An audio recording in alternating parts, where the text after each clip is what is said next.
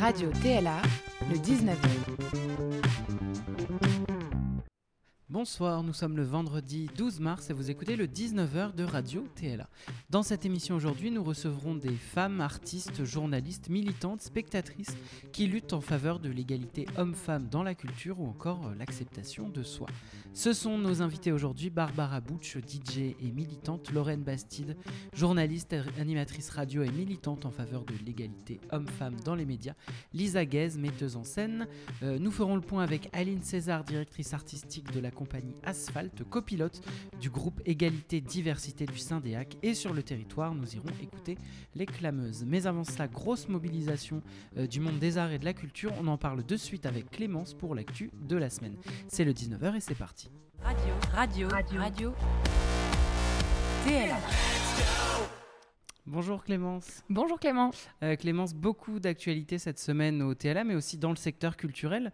Vous avez été très nombreux et nombreuses la semaine dernière à suivre notre émission Rebranchons la culture. Nous tenions à vous remercier pour votre soutien et les nombreux messages que vous nous avez envoyés. Nous avons d'ailleurs reçu d'autres messages, euh, trop tard pour les intégrer à l'émission de la semaine dernière, mais nous tenions à les partager aujourd'hui Clémence. Oui, et c'est le cas notamment avec l'association Les Petits Pioufs, basée au centre-ville de Tremblay, qui nous a laissé un gentil message. Bonjour à tous, je m'appelle Naïssa, je suis la secrétaire de l'association Les Petits Pioufs sur Tremblay en France.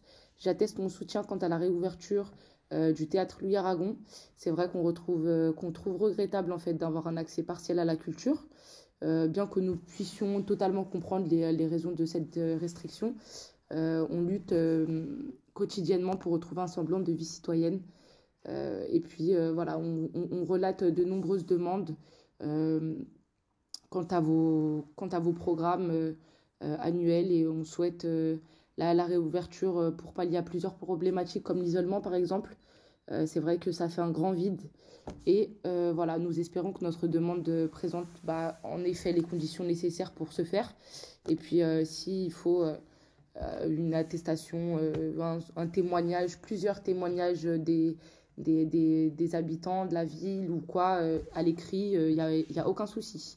Voilà, bonne soirée à vous et euh, merci. Je vous laisse avec un petit message des enfants qui, euh, qui ont hâte euh, que votre structure réouvre. Bonjour, on est les petits pioufs. On voudrait revenir au théâtre, lui à Ragon. Un très beau message aussi de Sandrine Lescourant, danseuse et chorégraphe, artiste associée territoire de la danse au TLA euh, en 2018 et 2019. Elle a posté sur les réseaux le message suivant. Réouvrir, c'est possible. Est-ce qu'il n'est pas essentiel de prendre soin de sa santé mentale, de nous remettre en mouvement, de prendre soin des rapports humains? Nous sommes de vraies machines, non pas de guerre, mais bel et bien de paix. Et toujours en lien avec euh, notre euh, émission de la semaine passée, et à la suite de la mobilisation des professionnels de la culture jeudi dernier, euh, des théâtres sont occupés un peu partout en France. Ça a commencé avec le Théâtre national de l'Odéon à Paris, puis le mouvement s'est étendu au Théâtre de la Colline à Paris et au TNS à Strasbourg, où ce sont des étudiants qui occupent le lieu. On demande aussi la réouverture avec une occupation au fil à Saint-Étienne, à la scène nationale Equinox à Châteauroux, euh, le Théâtre de la Cité à Toulouse, Espace Pluriel le Théâtre Gralin à Nantes et euh, le Moulin du Rock, scène nationale de Niort. Oui, et côté TLA, nous affirmons qu'une réouverture de nos lieux d'art et de culture est possible. Les équipes sont prêtes, les protocoles sanitaires adaptés à chaque lieu, et nous continuons de le dire. D'ailleurs, nous vous invitons à un grand rassemblement devant le TLA samedi 20 mars, la semaine prochaine, en après-midi. Nous vous proposons toutes et toutes de nous retrouver sur le parvis. Artistes, partenaires, mais aussi vous, spectatrices et spectateurs, rejoignez-nous, mobilisez-vous avec nous. On vous donne tous les détails sur nos réseaux dans le week-end et la semaine prochaine. Et oui, des rassemblements partout en France. Nous serons solidaires et présents, notamment auprès des acteurs euh, de la beauté du geste en Seine-Saint-Denis, la MC93 à Bobigny, le CND à Pantin, la commune à Aubervilliers, le TGP à Saint-Denis, le nouveau théâtre de Montreuil, l'espace 1789 à Saint-Ouen et le théâtre Louis Aragon. Notez-le donc dans vos agendas le samedi 20 mars, c'est TLA. Clémence, on continue avec l'actu de la semaine, beaucoup de choses sur le terrain. Oui, en attendant, le TLA continue à faire vivre de nombreux projets culturels et des tables de travail, même si l'ouverture au public n'est pas pour le moment possible. C'était le cas cette semaine avec des projets au long cours entamés en début d'année qui ont continué, comme par exemple au lycée Léonard de Vinci à Tremblay en France, avec la danseuse Clarisse Chanel de la compagnie Les Porteurs d'Ombre autour du spectacle Nijinska Voilà la femme, ou encore au collège Gérard Philippe avec un atelier autour du spectacle Bijoux Bijoux Te réveille pas surtout, que vous retrouverez au TLA en février 2022 et le projet Les mots au creux des mains avec la chorégraphe Mélina Boubetra et la classe d'élèves non francophones primo-arrivants. À Clessouilly, le collège Les Tourelles a partagé un temps la semaine dernière autour du thème de la danse avec Alice, chargée des actions artistiques au TLA, et un atelier cette semaine avec Mélina Boubetra. Et cela continuera encore quelques semaines. Et cette semaine a eu lieu également la deuxième grande session du projet Constellation. Oui, donc en partenariat avec le CND, c'était le collège Pablo Neruda d'Aulnay-sous-Bois qui a travaillé autour de la partition et l'école Malraux de Tremblay en France. Au programme, improvisation et construction d'un glossaire de la danse et enregistrement audio en vue de la rencontre finale qui se passera pour toutes les écoles du projet au CND en mai prochain. Et enfin, deux matinées d'atelier avec la chorégraphe Mélina Boubetra et le groupe Voilà les femmes. Un projet destiné aux femmes d'âge et de milieux différents pour une expérience artistique sur le thème du corps et du soin. Elles ont eu l'occasion d'explorer sur ces deux jours la thématique de la main dans la danse. Nos caméras ont pu se glisser pendant l'atelier mardi matin. Regardez.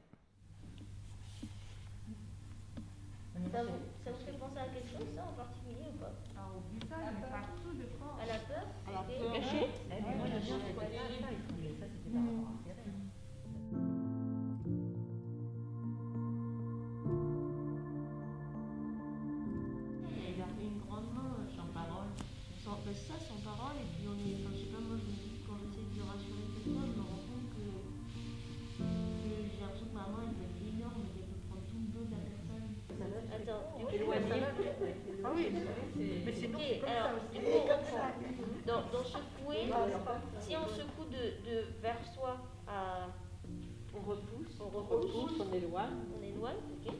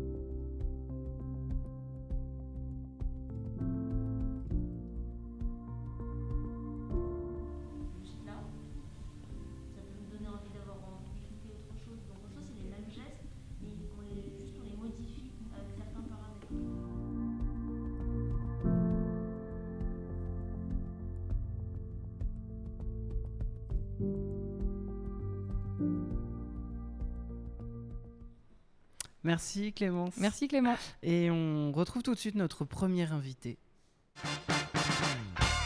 Bonjour Aline César. Bonjour. Aline, vous êtes euh, autrice, metteuse en scène, mais aussi historienne de formation. Vous êtes directrice de la compagnie Asphalt que vous avez fondée en 2004 et vous développez un répertoire contemporain tourné vers des projets inédits et des adaptations. Vous avez également été présidente de l'association HF Île-de-France pour l'égalité femmes-hommes dans les arts et la culture. C'était de 2014 à 2017 et vous copilotez le groupe Égalité Diversité du Syndéac. Euh, vous signez aujourd'hui ce texte Corona Reset. Euh, citez des chiffres assez clairs dans, ce texte. 60% des femmes dans les écoles d'art, euh, puis seuls 40% d'entre elles qui exercent euh, ensuite et euh, seulement 10% qui se retrouvent après dans ce que vous appelez les hautes sphères de la consécration. Alors derrière ces, chiffres, Aline, qu- qu'est-ce que ça amène comme enjeu? On parle d'un écosystème sexiste? Oui, tout à fait. En fait, ces, ces, chiffres euh, que, vous donnez, ils, pointent la question des carrières, c'est-à-dire euh, comment on entre dans le métier, comment on y reste et comment euh, on essaie de briser peu à peu ce qu'on appelle le plafond de verre ou ce que les Québécois appellent le plancher collant. Euh, pour, reprendre la, formule que j'aime bien d'une sociologue de la musique qui s'appelle Marie Buscato, c'est vraiment le triptyque tenter, entrer, rester. Il y a ces trois étapes-là, en fait, euh, de la carrière des femmes artistes ou des femmes dans le monde de la culture, eh bien, il y a des freins invisibles euh, et, un certain nombre de discriminations qui font que euh, les femmes, effectivement, s'évaporent, ce qu'on appelle l'évaporation, c'est-à-dire la disparition progressive et lente, mais fatidique du métier, qui fait que, effectivement, entre les 60%, même 61% dans les derniers chiffres de femmes dans les écoles supérieures d'art et les 10% qui vont arriver dans les sphères de la consécration, c'est-à-dire qui vont être primées, qui vont avoir une autorité nationale, il s'est passé euh, euh, donc de multiples étapes euh, au cours desquelles elles, disparaissent. Aujourd'hui encore, le, panorama, il, est très très loin d'être satisfaisant. On se rappelle qu'il y a 15 ans, Ren Pratt avait tiré la sonnette d'alarme en publiant un premier rapport qui avait fait grand bruit dans le monde de la culture. Mais aujourd'hui, c'est pas beaucoup plus glorieux. 72% des spectacles qui sont programmés dans le réseau labellisé sont des spectacles créés par des hommes. Dans les festivals de musique actuels, seuls 14% des groupes sont des groupes féminins. Euh, et alors, si je regarde la, question des moyens de production, eh bien, là, les différences sont, fondamentales. Euh, les femmes touchent seulement 28%, toutes aides confondues, de toutes les aides publiques. Et si je regarde les compagnies qui sont conventionnées par l'État ou par les DRAC, eh bien, elles ne sont que 22% à être des compagnies dirigées par des femmes. Et à l'intérieur de ces 22%, elles ne perçoivent que 18,5% de l'argent public. Euh, et si, et alors, l'écrémage se fait aussi bien euh, au niveau du, du seuil d'entrée, puisqu'il y a très peu de femmes qui réussissent à avoir ces conventionnements, hein, on est 22%, mais aussi euh, dans le haut du panier, puisque les conventionnements de plus de 100 000 euros ne concernent que 13 équipes féminines. Il y a plus de 150 000 euros, il n'y a plus aucune femme. Donc on voit bien là qu'il y a entre l'entrée dans l'école et puis le moment de la confirmation dans le métier euh, qui va se traduire par euh, l'octroi de moyens, par la possibilité d'exercer son métier, d'avoir accès à des plateaux, à des moyens de production, et eh bien là il y a déjà un grand écart et ça va se traduire ensuite euh, à la fois dans la question de la consécration artistique. En, de, 2018, de 2010 à 2018, aucune femme primée pour la meilleure mise en scène au Molière. Euh, au Festival de Cannes, depuis 1970, une seule femme palme d'or. Euh, depuis 2010, aucune femme réalisatrice primée au César. Enfin, je pourrais multiplier les, les exemples, malheureusement. Euh, pareil dans les victoires, pour les victoires de la musique du meilleur album. Depuis 1985, seulement 11% de femmes. Donc voilà, tous les chiffres de toute façon sont toujours généralement en dessous de 30% et nous indique qu'effectivement, euh, cet inégal accès aux moyens de production, euh, cette euh, inégale confiance qu'on va accorder aux, projets de, femmes, aussi bien au démarrage, dans ce qu'on appelle la période de l'émergence, que dans le moment de la confirmation professionnelle, eh bien, tout ça va arriver au, au, fait que voilà, on a une consécration artistique moindre pour les femmes et aussi, autre euh, revers de la médaille, euh, un inégal accès aux nominations, euh, qui sont la, question de la nomination, la direction des lieux labellisés, c'est aussi l'autre partie émergée de, l'iceberg. Et là aussi, vous me parlez d'écosystèmes sexistes, en effet, on a vraiment un machisme d'État très très flagrant. si j'en crois simplement, voilà, aujourd'hui par exemple dans les centres dramatiques nationaux, seulement 27% sont dirigés par des femmes. Euh, et 33% des établissements publics culturels en France sont dirigés par des femmes. Euh, depuis juillet 2020, pour, pour, le coup, parce qu'on parle toujours du monde d'avant et du monde d'après, bah, le monde d'après, il est pire que le monde d'avant. Depuis juillet 2020, il y a une nette régression, puisque sur 19 nominations, toujours dans le réseau des lieux labellisés, hein, eh bien, il y a eu 13 nominations d'hommes et 6 femmes. Et depuis janvier 21, la tendance là devient carrément catastrophique, puisque depuis 3 mois, 7 nominations, 7 hommes, aucune femme. Donc on a bien, un, on a bien effectivement ici euh, quelque chose de structurel, euh, un écosystème sexiste où prime l'idée qu'au fond, euh, le talent qui n'est pas quelque chose d'objectivable, qui est quelque chose de, difficile à, cerner. Le talent recoupe toujours euh, des, représentations euh, masculines. Hein. L'idée du génie, c'est quelque chose qui serait masculin. Euh, et, on est toujours en proie à ces histoires de talent, à ces problématiques de représentation genrée. Et c'est quelque chose qui est extrêmement difficile à combattre. C'est pour ça que les chiffres sont importants pour objectiver cette inégale euh, cet inégal accès euh, à la reconnaissance et à la légitimité pour les femmes artistes et les femmes dans le monde de la culture en général. les, chiffres sont importants et pour le coup ils sont assez affolants euh, de, des chiffres que vous nous donnez. Alors justement vous, vous, copilotez au Syndéac le groupe Égalité Diversité et vous, vous animez aussi le réseau Astrea qui est un réseau de femmes engagées sur ce sujet. que pouvez-vous nous dire des préconisations de ce groupe et de ce réseau? Alors effectivement, euh, au sein des HAC, euh, alors j'étais aussi, euh, comme vous l'avez dit en introduction, présidente du de HF Île-de-France au préalable, et, c'est vraiment dans une continuité que, je me suis inscrite dans ce, dans groupe qui depuis un an est très dynamique. on y préconise un certain nombre de choses très simples.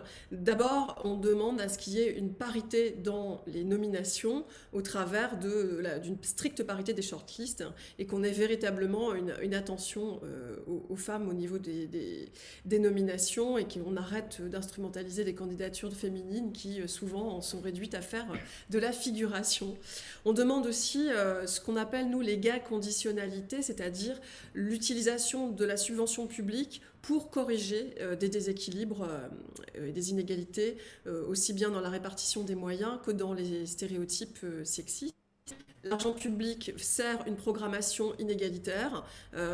Euh, voilà, un théâtre qui va programmer 15% euh, de femmes, 30% euh, de femmes, c'est pas assez. Eh bien alors, il faut que la subvention soit conditionnée à un rééquilibrage de cette programmation. L'idée, c'est vraiment de se dire, voilà, tant que les programmations, tant que les moyens de production, tant que la visibilité n'est pas donnée de façon équitable, c'est-à-dire tant que l'argent public n'est pas utilisé de façon équitable, alors il va falloir euh, utiliser des, moyens coercitifs euh, pour, euh, pour rectifier le tir. Donc ça, c'est la léga conditionnalité.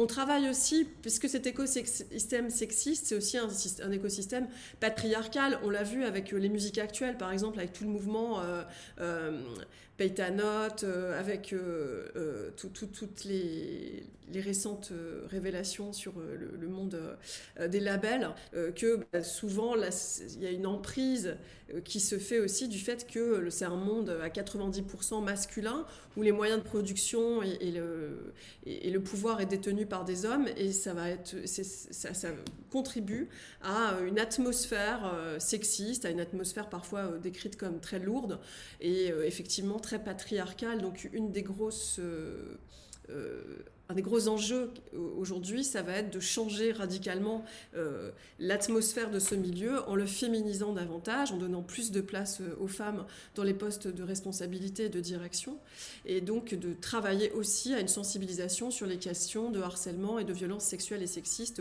au, sein de certains milieux, notamment les musiques actuelles qui sont vraiment terrible pour ça parce que c'est le monde de la nuit, parce que c'est un monde très alcoolisé. Enfin, c'est un monde qui va cumuler euh, beaucoup, beaucoup euh, de problèmes. Mais pas seulement, hein. on a vu beaucoup de scandales éclater aussi dans le monde du théâtre, de la danse, de l'opéra, de la musique classique aussi. Enfin, donc c'est vraiment universel euh, et malheureusement nul n'y échappe. Et puis, ça, c'est encore un autre, un autre chapitre. Ça, c'est des mesures assez concrètes sur lesquelles on, est toujours en, veille euh, avec le Syndéac. Mais il y a aussi des, mesures plus symboliques qui sont aussi de travailler sur... Euh, euh, la reconnaissance des femmes dans la langue. Donc nous, on préconise aussi l'utilisation d'un, euh, d'une langue inclusive. Ça, ça paraît très important. Et puis, HF préconise aussi de travailler sur le matrimoine, c'est-à-dire la mise euh, au, jour du, de l'héritage des femmes artistes du passé, que ce soit des femmes scientifiques, des femmes créatrices, qui, ont vraiment marqué dans, le passé et qui constituent un héritage pour un héritage qui doit être mixte et qui est très important parce que c'est ce qui permet d'avoir des modèles dans le passé et c'est ce qui permet aussi d'asseoir une légitimité. Et puis bah, le dernier point, c'était sur le, réseau euh, Astrea. Euh, donc euh, j'avais envie, moi, de créer ce réseau qui s'est lancé il y a un an, qui était un petit peu en sommeil, mais qui va se, relancer, sur l'idée qu'il n'y avait pas vraiment dans le monde du spectacle vivant de réseau professionnel structuré pour la promotion et le soutien des carrières des femmes artistes on est souvent en prise au syndrome de ce qu'on appelle la Schtroumpfette, c'est-à-dire euh, il y en a qu'une qui peut réussir et il y en a qu'une qui peut être euh, soutenue, qui peut avoir du succès. Euh, et, pour, s'opposer à cette espèce de fatalité de l'idée de la, concurrence, de la rivalité, qu'on renvoie surtout aux femmes, alors que c'est complètement faux, je voulais vraiment mettre en avant cette notion de sororité au travers du réseau, mettre en avant aussi une possibilité d'empuissancement, et puis voilà, de faire réseau, c'est très important aussi euh, de créer des, solidarités professionnelles, puisque les, hommes euh, le font très naturellement. Euh, la, cooptation, le soutien, le renvoi d'ascenseurs, ce sont des choses qui se, qui se créent très naturellement. Pour les femmes, c'est plus compliqué, c'est pas du tout naturel. Et donc, ça me paraissait important de, disposer d'un réseau qui puisse à la fois faire du coaching, faire ce qu'on appelle voilà, du, du réseautage, faire réseau, et puis organiser aussi du mentorat. Donc ça, c'est quelque chose de très important. Euh, et, voilà, donc ce nom d'Astrea, qui est euh, à la fois une constellation, mais aussi le nom de Plume euh, et le nom d'espionne de, de, la première femme à vivre de sa plume en Angleterre, qui est Afraben. Parlons-en. Vous parliez de femmes du, passé. Vous, dans votre travail d'autrice, vous êtes en ce moment euh, sur ce travail Afraben, Punk and Poetess. Euh, c'est le nom d'un récit poétique que vous adaptez, euh, que vous adaptez sur, sur scène. Alors l'histoire d'Afraben, c'est une dramaturge et romancière anglaise de la fin du XVIIe siècle, très productive et célèbre à son époque, et pourtant méconnue en France. Pourquoi cette histoire, ça raconte aussi nos époques, encore des siècles après bah, en fait, Afraben, moi, elle, me touche beaucoup. Alors, je l'ai trouvé, euh, je l'ai rencontrée au, détour de quelques lignes euh, dans l'histoire des femmes, un, des volumes de l'histoire des femmes dirigé par Michel Perrault et, et, euh, et Duby. Et puis, on, la rencontre aussi au détour de quelques pages du, du, livre de Virginia Woolf, Une pièce à soi, où elle dit que toutes les femmes devraient déposer des fleurs sur sa tombe, car c'est grâce à elle que les femmes se sont senties autorisées à s'exprimer et à parler en leur nom propre. Euh, Afraben, en fait, euh, moi, elle me touche parce que, euh, bah, en fait, d'une certaine manière, je m'identifie. Elle, elle, a écrit une vingtaine de pièces de théâtre, elle a été espionne pour le compte de la couronne, elle a voyagé au Suriname, elle a là-bas rencontré une révolte d'esclaves, elle en tire en rentrant un, roman qui est le premier roman à dénoncer le système esclavagiste. elle dénonce le patriarcat, le mariage arrangé. elle, toute sa vie, elle se, se bat pour que, euh, pour que les femmes, au même titre que les hommes, puissent être reconnues, avoir leur place euh, dans le monde. Euh, et, elle, son obsession, c'est vraiment ça, c'est de, dire je veux être comme une, comme une artiste à part entière. Pas juste parce que je suis une sorte d'exception ou de curiosité en tant que femme, mais parce que je suis une vraie écrivaine. Et ça, c'est ça. Son désir, c'était aussi son obsession de vivre de sa plume, hein, parce que toute sa vie, elle a couru après l'argent, de, vous a demandé des avances aux éditeurs, fait appel au mécénat de ses protecteurs, etc. Mais elle a aussi eu beaucoup de succès, puisque tout le temps, elle a réussi à remplir les théâtres et à être euh, restée suffisamment à l'affiche pour toucher ce qu'on appelle la recette du troisième soir. La troisième soirée, c'est ce qui revenait euh, à l'auteur ou à l'autrice de la pièce.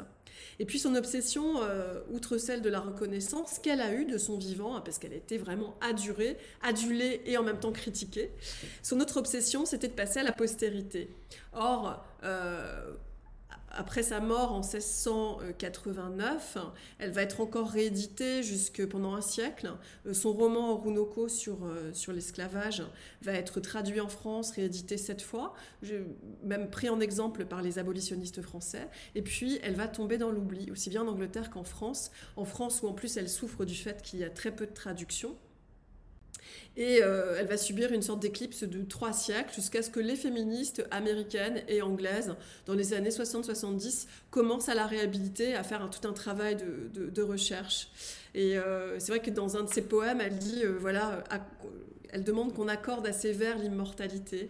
Donc c'était vraiment ce désir de, postérité et de reconnaissance qui l'a qui, animé. Et, donc bien évidemment, je ne peux que me, m'identifier à, cette, à cette artiste, à cette autrice, euh, qui en même temps a un peu défrayé la chronique, euh, à tel point qu'effectivement, il y a un de, ses, contemporains qui lui envoie, adresse un libelle critique qui dit euh, For punk and poetess agree so pat, you cannot well be this and, and not be that.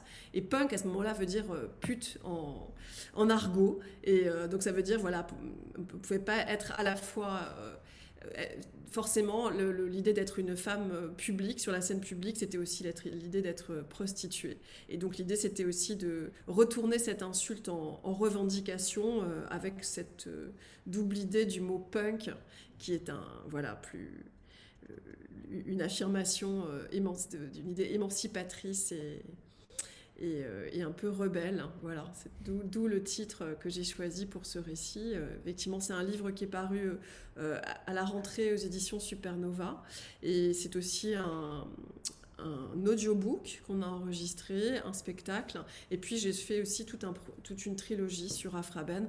On a bientôt un spectacle à l'échangeur à Bagnolet sur, sur l'adaptation de son roman Orunoko. Super, et eh ben on a hâte de pouvoir euh, voir ce travail. Merci beaucoup Aline César d'avoir euh, répondu à nos questions. Euh, on retrouve l'intégralité. Merci, On retrouve l'intégralité de votre texte Corona Reset dans la description de cette émission, et on peut suivre l'actualité de votre compagnie sur le site internet compagnieasphalt.com. Il y a quelques jours, Vincent accueillait au micro de Radio TLA Lorraine Bastide et Lisa Guez. On écoute. Bonjour Lorraine Bastide. Bonjour. Bonjour, vous êtes journaliste, euh, autrice du livre Présente, c'est chez Alary Édition. Vous avez aussi créé euh, ce podcast qui est l'un des plus écoutés en France. Ça s'appelle euh, La Poudre. Si on a souhaité vous inviter aujourd'hui, c'est parce que votre travail, il est axé sur le combat que vous menez pour l'égalité femmes-hommes. Et plus spécifiquement, dans ce livre, vous parlez de la femme et de la présence de la femme dans l'espace public, dans les médias, dans les représentations. On va en parler ensemble maintenant. Lorraine Bastide, parmi tous les combats qu'il faut mener, que vous vous, voyez à votre endroit devoir mener aujourd'hui, lequel vous semble le plus important et peut-être le, plus urgent? Est-ce que ça va être l'espace public, les médias, les institutions, la politique? Alors c'est assez difficile euh, de démêler tout ça, c'est toujours difficile de, hiérarchiser euh, l'importance euh, des différentes luttes qu'il y a au sein du mouvement féministe. Enfin, tout, tout, tout est grave, tout est urgent. néanmoins, il y a un mot que j'aime bien employer qui permet de recouvrir en fait toutes ces réalités-là. c'est le mot silenciation. Euh, qui va avec aussi l'invisibilisation. Et il me semble en fait qu'on peut expliquer euh, la plupart euh, des discriminations et des violences que subissent les femmes et les personnes sexisées dans la société aujourd'hui mmh. par ces deux phénomènes. C'est parce qu'on entend si peu les femmes, c'est parce qu'on voit si peu les femmes que leurs revendications euh, sont mal entendues, mal comprises, qu'on remet en question leurs paroles quand elles témoignent. Et donc, euh, moi, dans le livre présente, j'axe vraiment euh, tout autour de cette idée-là. Et donc, effectivement, le combat des médias est celui dont je me suis, mmh. disons, le plus emparée à titre personnel, avec mon podcast La Poudre, mais avec d'autres projets que j'ai pu développer. J'ai j'ai essayé en fait de venir compenser le fait que la parole des femmes euh, soit si peu audible. Mmh. Euh, et, évidemment, euh, toutes les œuvres culturelles, qu'il s'agisse de la littérature, du théâtre, de mmh. la musique, de l'art plastique, a aussi un rôle très très important à jouer. Il mmh. faut qu'on entende les femmes et surtout les femmes artistes, les femmes créatrices, pour faire avancer toutes les idées féministes dans la société. Alors justement, on a invité autour de cette table virtuelle un petit peu, mais on a invité Lisa euh, qui est avec nous euh, en Zoom aussi. Par rapport à ce que vous disiez, Lorraine, c'est une femme euh, qui est avec nous, une femme artiste, metteuse en scène, qui a signé avec les femmes de Barbe Bleue un revisite du célèbre conte de Perrault. dans ce spectacle, vous avez remporté le prix du jury du, festival Impatience, festival de théâtre émergent. c'est une écriture collective dans laquelle ce sont les femmes qui ont pris la parole et qui sont emparées de ce récit de Perrault. quelle est cette parole et comment le spectacle a-t-il été construit autour de, ça, euh, Lisa? Euh, J'ai été assez marquée par ce que vient de dire euh, Lorraine Bastide, parce que justement, moi, ce qui m'avait marqué dans le conte de Perrault, c'était l'existence de ces nombreuses femmes assassinées dont on ne savait absolument rien. C'est-à-dire que quand on, lit le conte, on ouvre la porte et, enfin, la, jeune femme ouvre la porte et découvre plusieurs femmes assassinées et on ne sait pas du tout quel a été le parcours, la, trajectoire de ces femmes. Elles n'ont pas de récit. Et en fait, dans ce, dans ce spectacle, euh, en revisitant le conte d'opéra, mais aussi en, en revisitant, euh, en se reposant des questions avec les comédiennes, avec la dramaturge, etc., sur nos vies de femmes, on a voulu aussi euh, ouvrir des paroles, potentiellement des paroles oubliées. parce, que, parce que oui, c'est un point aveugle, un point, un point obscur du conte. Toutes hmm. ces femmes assassinées, pourquoi, dans quelle situation, etc. Lorraine Bastide, quand vous entendez ce type de travail, euh, ce travail qu'a fait Lisa Guez, qui, se porte à la scène, dont vous parliez d'autres arts, euh, ils sont donc valorisés et ils tendent à montrer que d'autres récits sont possibles. Euh, par rapport à ce combat que vous, menez, est-ce que c'est par ces actions et comment vous voyez, vous, ces actions se construire de plus en plus aujourd'hui?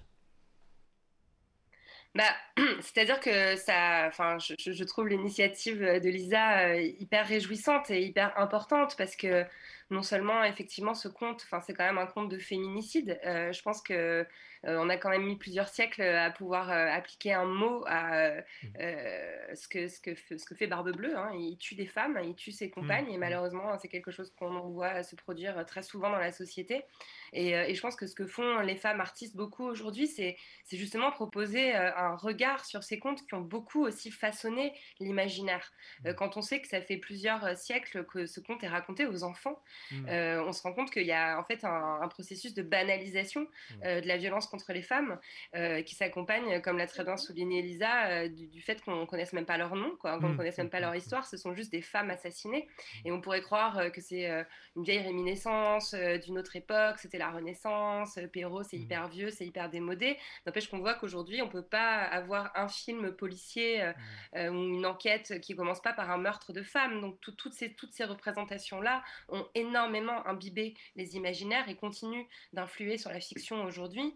Et euh, alors, il y a une solution, euh, c'est euh, c'est de râler, de le dénoncer, mmh. etc. Mais il y en a une autre que je trouve très constructive, c'est de proposer d'autres récits, de créer d'autres mmh. narrations et de tenter de les, de les, substituer en fait à toutes ces mythologies. Donc, donc ça me semble effectivement une initiative euh, hmm. très, très politique. Et est-ce que sur ce, ce plan-là, vous qui avez un regard depuis longtemps sur ces sujets et qui euh, vous voyez aussi un peu plus loin par la, connaissance entière et pleine euh, de ces combats pour la place des femmes, est-ce que vous pensez que ces luttes, elles peuvent aboutir un jour à quelque chose de, de, de plus paritaire, plus égalitaire, ou est-ce que vous pensez qu'il faudra à jamais lutter encore et encore, à jamais prouver qu'il y a une présence nécessaire? C'est une question difficile, ah, euh, je sais aussi. Hein. C'est très difficile, ouais ça dépend un peu des jours en fait. Il y a des jours où j'ai envie de me réjouir, où j'ai l'impression que les choses avancent et que la société commence à, comprendre, à avancer sur ces questions. Euh, je vois très concrètement, par exemple, certains médias euh, avoir euh, pris vraiment les choses en main et appliquer mmh. des politiques volontaristes, par exemple, pour augmenter le nombre d'expertes à mmh. l'antenne ou, ou, dans leur page. Donc ça, ce sont des initiatives très concrètes qui mmh. donnent l'impression que ça avance. Et puis après, euh, quand il y a une période, par exemple, euh, comme la période de confinement mmh. euh, qu'on a connue au mois de mars 2020, bah, on se rend compte que d'un seul coup, la présence des femmes recule dans les médias. Donc dès l'instant où il y a une crise sanitaire, politique, économique, on va, on va à nouveau recourir au vieux, au vieux réflexe qui est de demander à des hommes blancs d'un certain âge de venir poser leur regard, leur expertise sur la société. Donc c'est toujours ça le combat féministe, c'est-à-dire on a l'impression que ça avance certains jours et puis d'autres on a l'impression que ça recule. Mmh. Euh, mais qui me donne beaucoup d'espoir, c'est que je vois énormément, euh, énormément de, jeunes femmes euh, comme Lisa euh, mm. ou comme d'autres créer, inventer, proposer. Et ça, des initiatives comme celle-ci, il y en a vraiment, j'ai l'impression, de plus en plus. Donc je pense que par capillarité, il y a quelque chose de vraiment profond qui est en train de se produire mm. dans la société. Est-ce que vous avez senti cette chose, Lisa Guez, de, est-ce qu'il y avait un bouger à cet endroit-là quand vous avez présenté pour les premières fois les femmes de Barbe Bleue ou est-ce que ça a été naturel et, et le le, sujet s'est pas tellement imposé, c'est juste le, spectacle qui a fait euh, sens. Comment vous l'avez vécu, vous, cette construction du, spectacle sur ces questions-là? Euh, Pour moi, le spectacle, il est parti d'une grande nécessité personnelle. Hmm. Euh, c'est-à-dire que c'était un peu de l'ordre de l'inconscient, mais j'avais absolument besoin de raconter, de raconter, enfin, de traverser ce qui amène une femme à, ce qui peut amener une femme à entrer dans l'environnement absolument besoin de me poser, de me poser personnellement ces questions-là. Hmm. Donc, il y, a eu quelque chose aussi qui a rencontré la nécessité des femmes avec lesquelles je travaillais. Quand on, quand on a commencé ce projet, euh, hmm. en fait, euh, quand on a commencé les recherches sur ce projet, hmm. les premières étapes, c'était juste avant que MeToo n'éclate, que le mouvement MeToo n'éclate, balance ton corps, tout ça. C'était, euh, et, en fait, du coup, il y a eu une sorte de chose où, où, le projet a été dans le même mouvement que ce phénomène de, de société de, de, libération de la parole. Donc, euh, c'était assez troublant, en fait. Euh, mm. Qu'est-ce qui vient euh, d'une histoire personnelle Qu'est-ce qui vient d'un inconscient collectif À quel moment des, nécessités personnelles rencontrent des nécessités collectives Voilà. Et Lorraine Bastide, ma dernière question. Euh, aujourd'hui, vous remettez euh, euh, ces, hum, comment dire, avec le carreau du temple, ces conférences sur Zoom. Est-ce que vous les remettez en place, en tout cas, même à distance, etc. C'est votre actualité en ce moment. Est-ce que vous voyez petit à petit des profils différents arriver dans, vos, conférences ou dans vos, ça peut être aussi dans les rencontres que vous faites? Comment vous, voyez plus loin aussi les des nouvelles, euh, des nouvelles aspérités pour ces combats arrivés vers vous? Hum, si la question c'est est-ce que je vois de plus en plus d'hommes s'intéresser à mon travail, pas, euh, la marge, un peu. non, ça pourrait être des profils de toutes sortes. Malheureusement, malheureusement encore, euh, encore trop peu. Hmm. Euh, après, ce que je peux dire sur ces conférences au carreau du temple, euh, qui constituent donc la saison 5 de La Poudre. la Poudre s'est lancée en 2016 et enfin, ça m'a beaucoup parlé ce que vient de dire Lisa parce que moi aussi, c'est un projet qui est né un tout hmm. petit peu avant, avant que MeToo n'éclate et on a vu en fait apparaître beaucoup d'initiatives féministes euh, dans, dans, les deux ans euh, qui ont précédé MeToo. Et je pense que c'est pas un hasard, en fait, euh, qu'on soit qu'on mmh. ait été si nombreuses à ressentir cette urgence, ce besoin mmh. de, de prendre la parole et de créer nos, nos propres projets. Et je pense que c'est aussi parce qu'on a été nombreuses à créer ces propres mmh. projets que MeToo a pu éclater et qu'il y a des millions de femmes qui ont eu envie à un moment donné de, de aussi de, livrer leur récit. et là, dans cette cinquième saison, bah, j'ai vu en fait beaucoup de plutôt des, des chercheurs, chercheuses sur les questions de genre, parce que j'ai l'impression qu'en quatre ans, euh, le public de la poudre, en fait, est devenu très, très, très informé, mmh. et que le biais que j'avais choisi au départ, qui était plutôt de faire raconter des récits individuels, finalement, euh, euh, il avait besoin d'être enrichi par des apports théoriques, mmh. parce que parfois, on réalise pas que la pensée féministe, ça fait... deux siècles en fait qu'elle se déroule et qu'il y a des, des, des, des penseurs, mmh. des, penseuses qui, qui écrivent, qui réfléchissent à tout ça. Donc, euh, donc là, mon envie, c'est donner, euh, de donner des armes théoriques. Mmh. Donc votre podcast, c'est donc La Poudre, Lorraine Bastide. C'est en écoute partout. Votre livre présente et il est disponible aux éditions Alary. Et puis les conférences par Zoom avec le carreau du temple. On met tous les liens dans la description de la vidéo. Lisa de votre côté, on a hâte de découvrir les femmes de Barbe Bleue. Donc euh, ce sera au Théâtre Aragon, au TLA, euh, pour la saison 21-22. Et puis d'ici là, tout le travail de votre compagnie, c'est à retrouver sur justeavantlacompagnie.com. On met aussi tous les liens dans la description de la vidéo. Merci beaucoup, Lorraine Bastide. Merci beaucoup, Lisa Guez, d'avoir été avec nous aujourd'hui pour parler de ces sujets. Merci, à bientôt. Merci à vous. Merci. Merci. Au revoir. Nous partons maintenant sur le terrain avec les Clameuses, ce collectif de femmes habitantes des quartiers prioritaires du Bois du Temple et du Haut-Clichy de la ville de Clichy-sous-Bois est accompagné par la compagnie L'île de la Tortue. Ce sont des spectatrices engagées dans un parcours de plusieurs spectacles dans plusieurs théâtres en Seine-Saint-Denis, dont le TLA, et elles continuent, malgré la période de fermeture des lieux, à échanger, inventer, projeter une suite autour de spectacles à voir et de podcasts à créer. Quelques nouvelles que nous a envoyées Sarah Maton de la compagnie L'île la tortue. On écoute. Alors, quelques nouvelles des clameuses. Cette saison 2020-2021, le calendrier des clameuses a été évidemment perturbé. Les clameuses, c'est donc une collégiale de 36 femmes, habitantes de Clichy-sous-Bois, qui sont réunies en cercle de spectatrices, critiques et programmatrices pour leur ville. Donc évidemment, cette saison, nous avons pu voir un nombre plus que très limité de spectacles, ce qui fait que nos activités de chronique via nos podcasts et de programmation potentielle n'ont pas pu avoir lieu pour l'instant.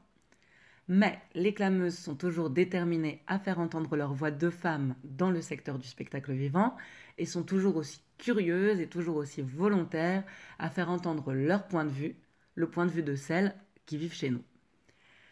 Donc ce qui se passe en ce moment pour les clameuses, c'est la réflexion et la création de contenu pour leur plateforme web.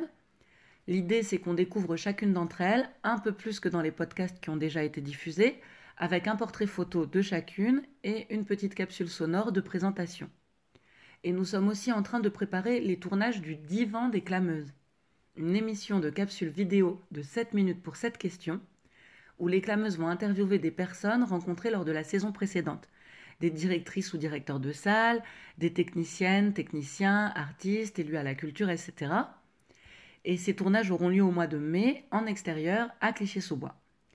Et l'invité sera donc encadré par deux clameuses sur leur fameux divan. Et puis, cette plateforme abritera bien sûr leurs podcasts et toutes leurs aventures, y compris artistiques, puisque certaines d'entre elles vont intégrer en 2022, en qualité d'interprète et d'experte de notre territoire, la future création de la compagnie L'île de la Tortue, qui porte donc le projet des clameuses. Alors nous avons toutes très grande hâte de pouvoir enfin retourner au TLA pour découvrir des spectacles bien sûr et aussi pour participer au Yes We Dance. Vous nous manquez très fort. Merci mille fois Radio TLA et à très vite. Merci les clameuses et à très bientôt. On a aussi hâte de les retrouver. Nous terminons cette émission avec Barbara Butch, la DJ et militante que nous avons reçue il y a quelques jours. Bonjour Barbara Butch. Bonjour. Barbara, vous êtes DJ et militante, activiste féministe. Euh, nous vous avons accueilli au TLA, c'était le 24 mars 2018, à l'occasion des 10 ans de Territoire de la danse, euh, une soirée qui regroupait 10 ans de résidence chorégraphique avec les partenaires, les publics et les artistes. Vous aviez clôturé cette soirée en nous faisant danser sur le plateau du théâtre jusque tard dans la nuit. Quel bonheur que cette époque où on pouvait danser toute la nuit, Barbara. Euh, vous êtes une femme de la nuit et depuis un an, la vie nocturne est à l'arrêt comme les théâtres, mais vous n'êtes pas à l'arrêt pour autant, notamment grâce à un, concept qui s'appelle l'appart chez moi. Euh, qu'est-ce que vous pouvez nous dire de ce concept? Euh, En fait, c'est un, concept de soirée virtuelle où on danse tous ensemble, mais chacun chez soi. Donc, en fait donc moi, je mixe euh, comme d'habitude, sauf que les, gens se connectent euh, sur l'application Zoom et, euh, et, du coup, je fais danser les gens chez eux, donc qui sont soit en famille ou seuls ou avec des amis. voilà, ça dépend des, ça, dépend tout le monde, un peu comme comme nous. Et j'ai commencé au premier confinement en ayant eu cette idée le jour de mon anniversaire avec avec mon ami Axel. Et on s'est dit, bon ben voilà, on va lancer les, des soirées à la maison puisqu'on peut plus, on peut pas sortir et qu'on a besoin de se réunir. Euh, et, euh, et, de là est née la partie chez moi. Et euh, alors, vous, vous dites lors de ces soirées que vous mixez comme d'habitude. justement, en temps normal, vous mixez devant des gens. en chair et en os. le fait de le faire par écran interposé modifie complètement, j'imagine, votre rapport à l'autre. On imagine qu'il y a des choses en moins, euh, des choses que vous pouviez ressentir avant, mais qui sont plus tellement palpables avec cette formule. Est-ce qu'au contraire, il y a des choses en plus euh, qui vous apparaissent maintenant et que vous ne pourriez pas voir ou ressentir euh, dans une salle devant des gens? En fait, là, il y a une promiscuité qu'il n'y a pas quand je suis dans une salle avec plein de monde. C'est-à-dire que là, je vois les gens, je les vois de près, je les revois chaque semaine pour la plupart. Donc, il y a un truc qui s'est installé. Enfin, il y a une communauté quoi, qui s'est qui s'est créée. Et euh, donc, ça, c'est quelque chose que, bah, qu'il est difficile de sentir, je pense, euh, en vrai. En même temps, je sais même plus ce que ça fait, parce que. Mais euh, non, en fait, c'est-à-dire qu'il y a énormément de, d'émotions qui se dégagent parce que, en fait, on sent quoi, qu'on est tous. bah, on a, en fait, on a tous envie d'être heureux. Puis finalement, c'est hyper difficile, mais on fait quand même pour, pour pas exploser. Euh, de danser, de se lâcher. Et le truc, c'est qu'à la fin, c'est ça qui est, assez fou, mais en fait, à la fin de la soirée, ce qui n'arrive pas dans les, dans les, dans les soirées euh, en présentiel, c'est que on pleure tous sur la musique. Bon, je, pousse un peu, je cherche un peu la larme, mais des, des, des, missiles bergers et, des, et des slows qu'on adore. Mais, euh, mais ouais, non, non, il y a un truc qui se passe. On est, en fait, on a envie d'être tous ensemble. On, on espère que c'est des larmes de, de joie. Non, mais en fait, je pense qu'il y a de tout. hein. Moi, je sais que tout, ouais. euh, parfois le samedi soir, euh, enfin, moi, je suis, je, en général, j'ai j'ai des larmes d'émotion parce que je suis, j'ai beaucoup de gratitude en fait pour les gens qui viennent. Donc, euh, du coup, c'est ça qui m'émeut parce que ils sont vraiment adorables avec moi. Mm.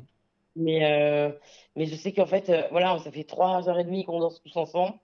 En général, les semaines sont pourries depuis la pandémie.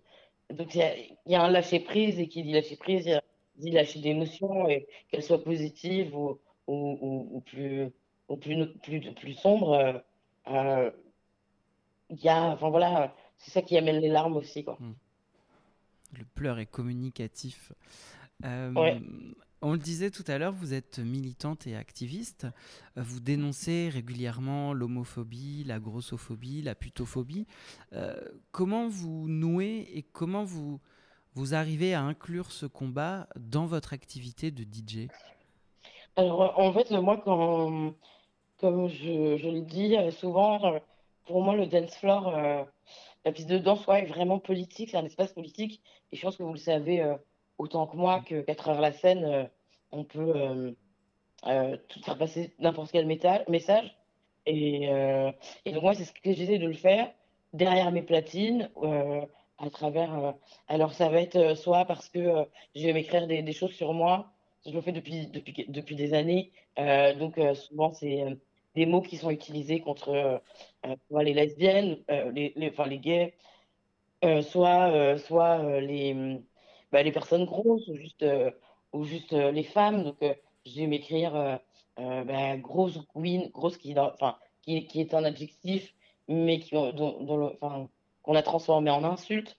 Donc, je vais grosse gouine, chienne, vicieuse, enfin plein de, de mots comme ça. Et puis, je vais mettre un peu les gens face à, à, à- à tout ça. Et, euh, et c'est ce qu'on appelle euh, la réappropriation du stigmate, le fait de se- d'écrire les, les insultes qu'on reçoit. Donc, je vais m'en servir comme ça, ou après, ça va être plus euh, sur, voilà, j'organise des événements au profit d'associations. En ce moment, bon, bah, c'est plus difficile.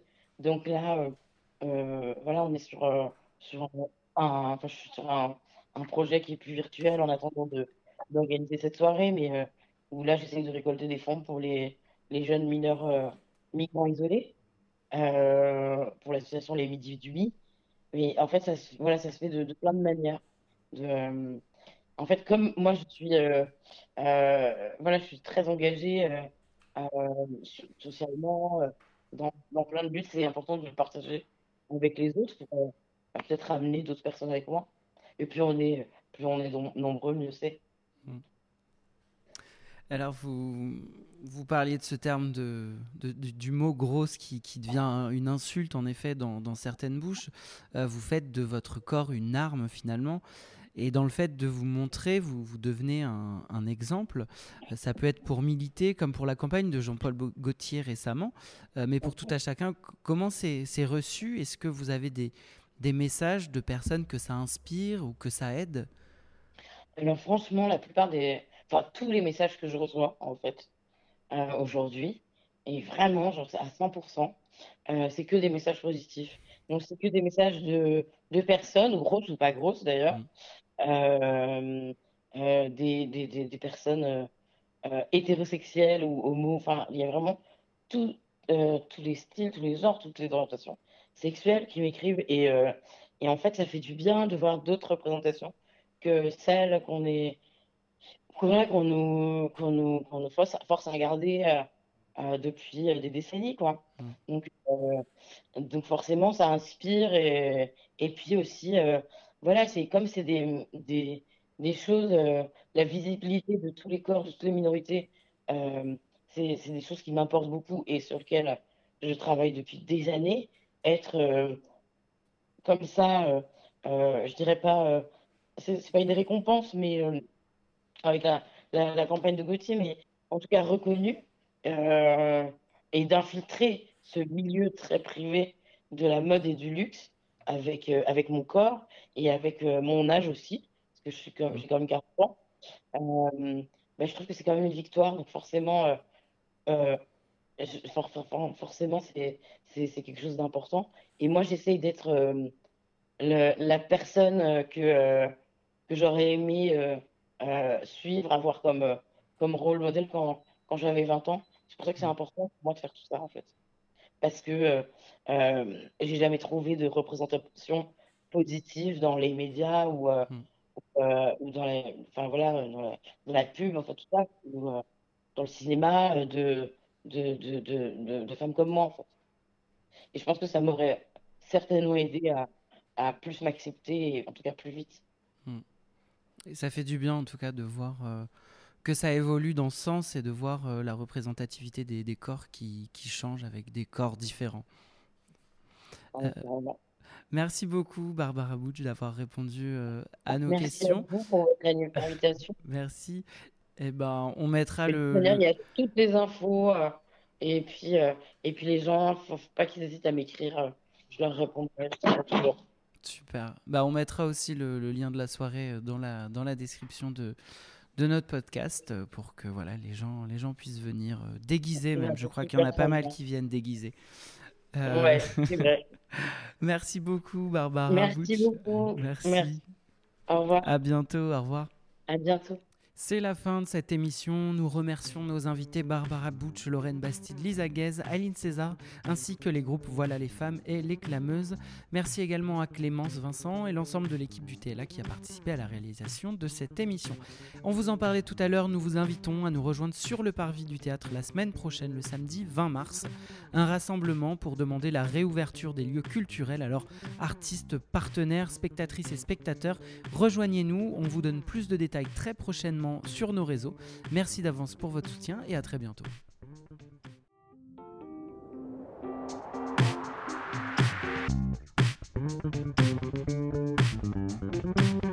Radio TLA, le 19h.